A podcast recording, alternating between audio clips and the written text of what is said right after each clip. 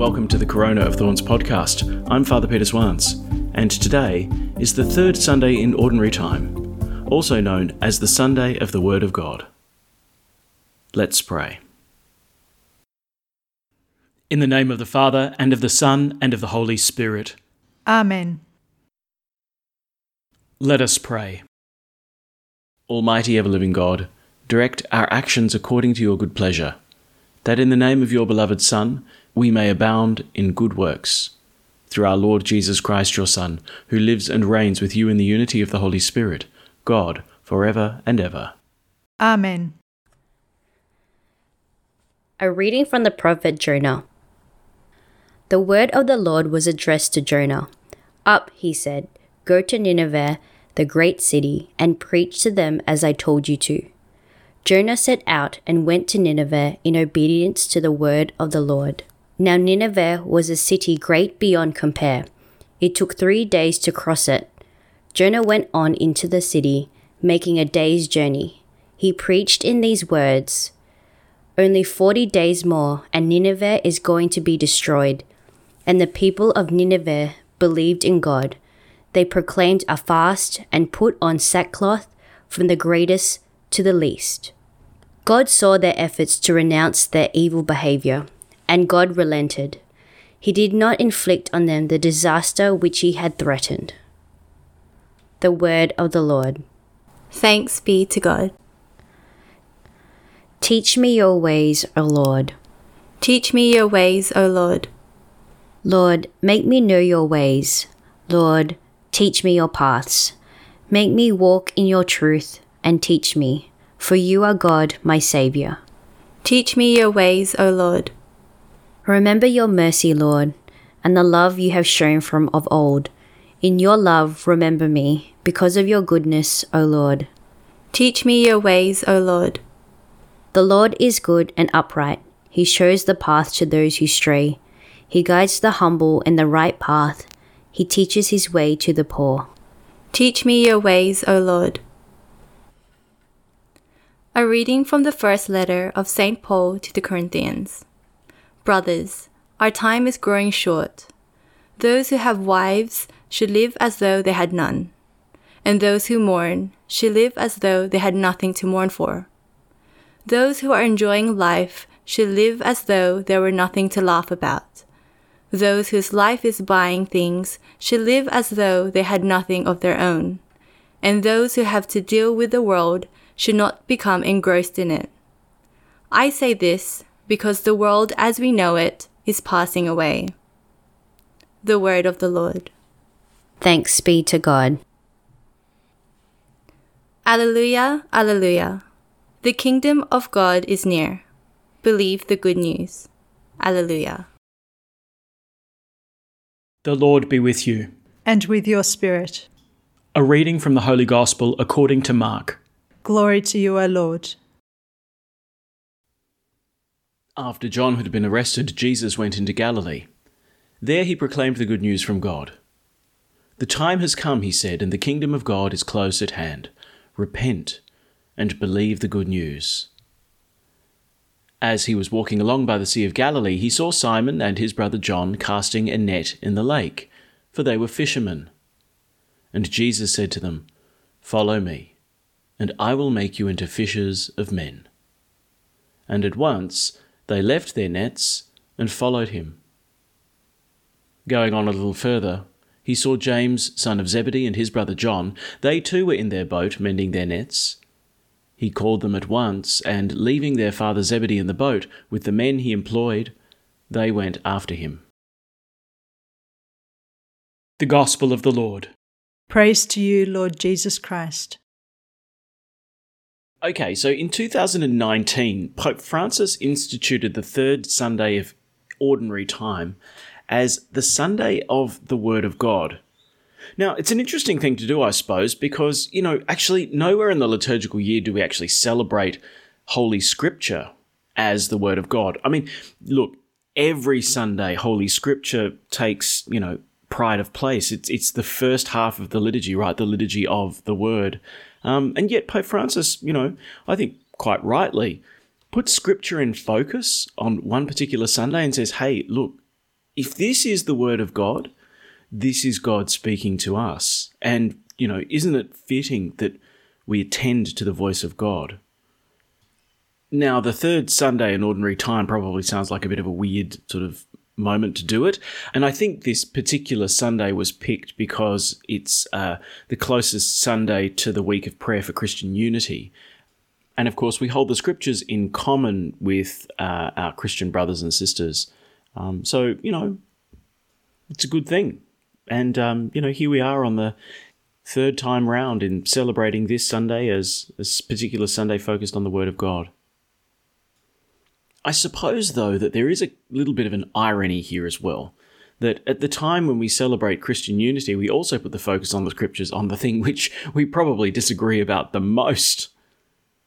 How easy it is for us to argue about the interpretation of certain texts of the scriptures to, you know, what they really mean and what they meant at Jesus' time and, you know, all those different sorts of things that produce different doctrine, I suppose.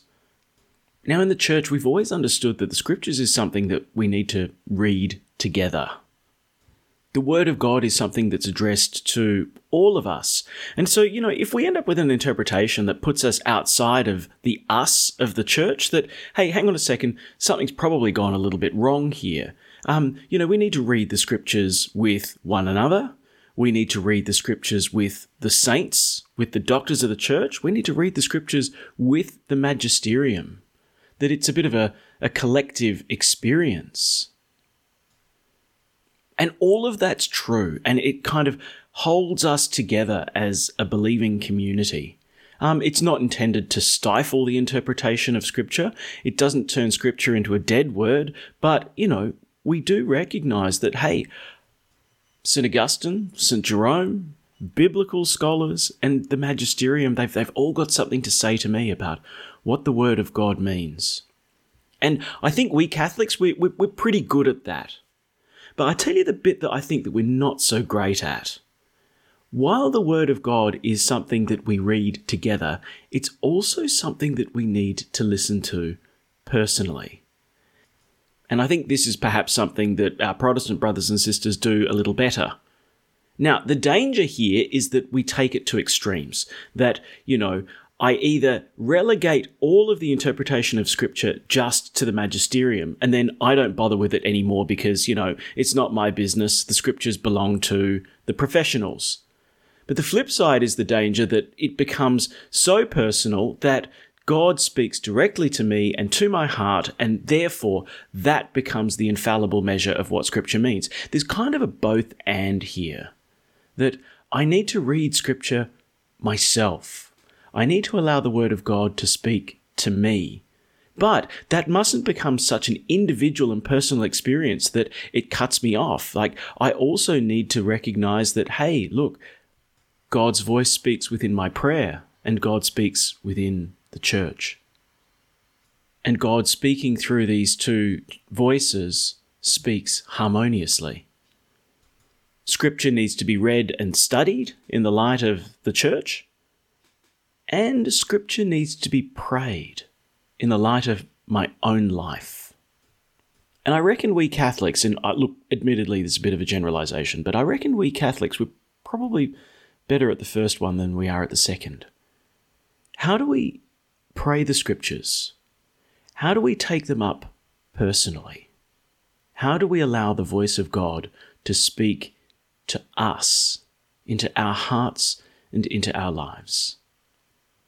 Well, it's with this in mind that I'd like to put before you an ancient method of prayer called Lectio Divina. You probably heard it. You might even do it. And if you do, fantastic. You can hit pause here and, you know, go and do it instead of listening to me talk about it.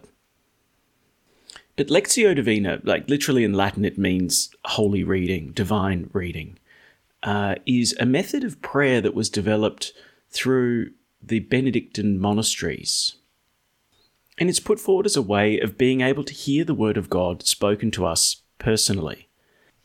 All right, so what are the nuts and bolts? How do we do it? Okay, first off, we need to prepare for time of prayer.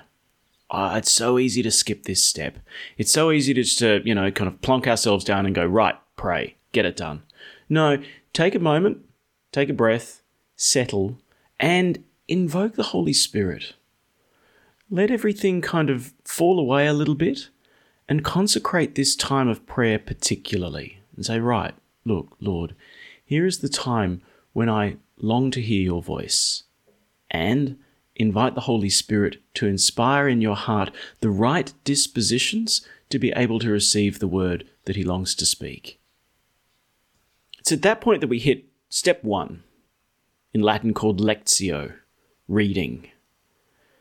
The scripture passage that you've picked, you know, whether it's the gospel of the Sunday or, you know, something that you're going through in the scriptures, you know, take it, read it. At a basic level, we ask, well, what does it mean? Once you've read it, read it again. And once you've read it, read it again. Read it a couple of times. Read it 2, 3, 4 times.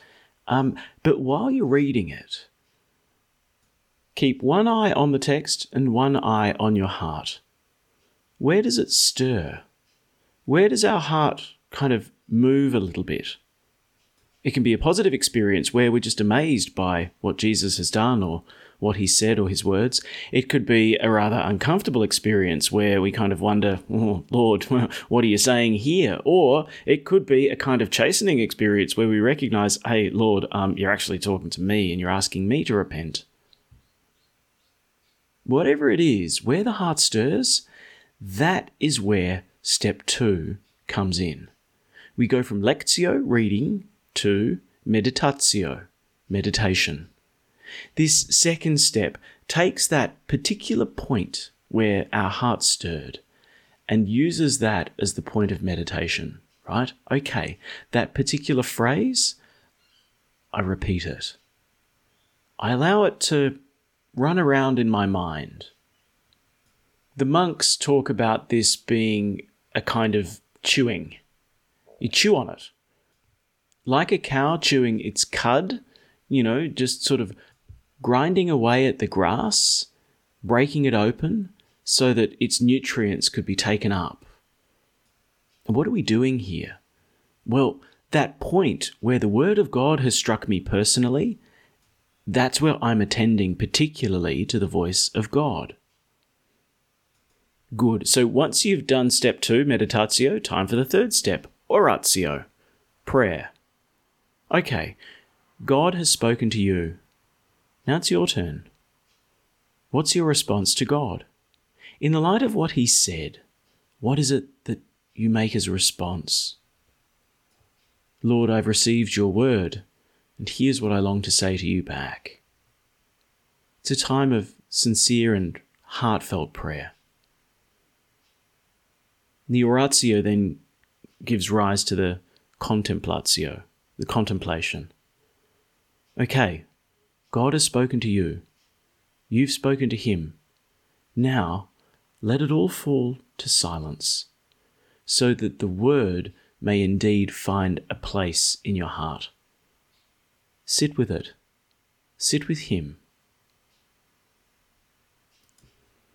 And you might like to finish your prayer with some kind of resolution. All right, Lord.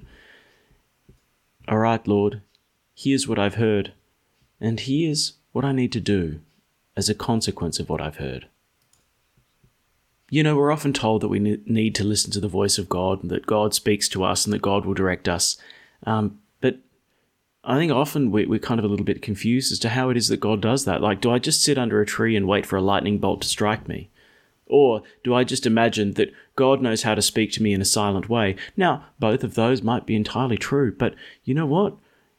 The Scriptures is the Word of God, and we can take it up, not just in a way which teaches us about God, but take up the Scriptures as a means by which God speaks to us personally, speaks to me, speaks to my heart.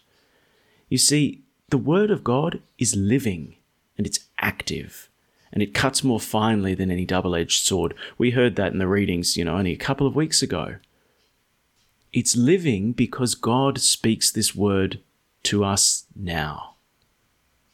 And I think Lectio Divina becomes a privileged way, an ancient way, a way that has been trod by saints and sinners alike for centuries as a way of not just learning about the Word of God, but letting God direct our hearts, and our lives.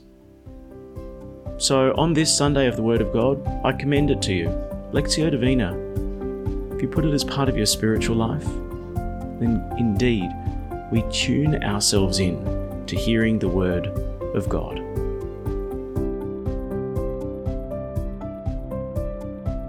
Thanks for praying with us, and may God bless you abundantly, so that this day may give glory to God the Father.